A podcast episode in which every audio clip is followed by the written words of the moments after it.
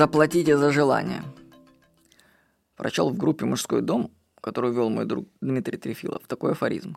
Если твое желание не исполняется, то значит ты за него еще не заплатил. Как верно подмечено. О законе, что за все нужно платить, я читал, кажется, еще у Брайана Трейси, но только сейчас понял его всю суть. Когда ты хочешь что-то получить, ты должен заплатить соответствующую цену. И она может быть достаточно большой. Пока она не заплачена, желаемого ты не получишь. И речь тут не о деньгах. Например, мое желание – ровная осанка. Я думал, что достаточно походить к остеопату, и все будет окей. Но оказалось, что цена за ровную осанку для меня лично достаточно велика. Это я понял, когда начал заниматься штанго-йогой. Только спустя полгода занятий осанка стала немного исправляться. Начали становиться на свои места позвонки. А что такое полгода занятий? Это тренировки 4 раза в неделю по полтора часа. И ведь каждый раз нужно побороть лень и начать занятия.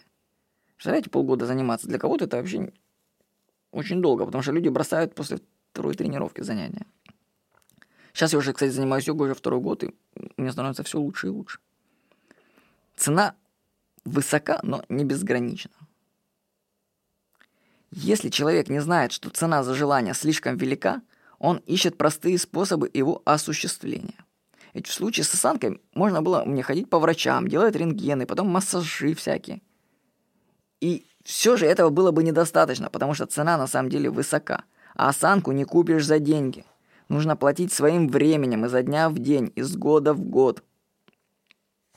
Если ваши желания еще не сбылись, то значит вы еще не заплатили за них в полной мере своим временем и силами. Цена может быть высока, будьте готовы к ней. Заплатите, и ваши желания сбудутся. Заметка написана 7 января 2014 года в Сием-Риппе, Камбоджа, в Сахалай, Ангор, Вилла Ресорт. С вами был Владимир Никонов.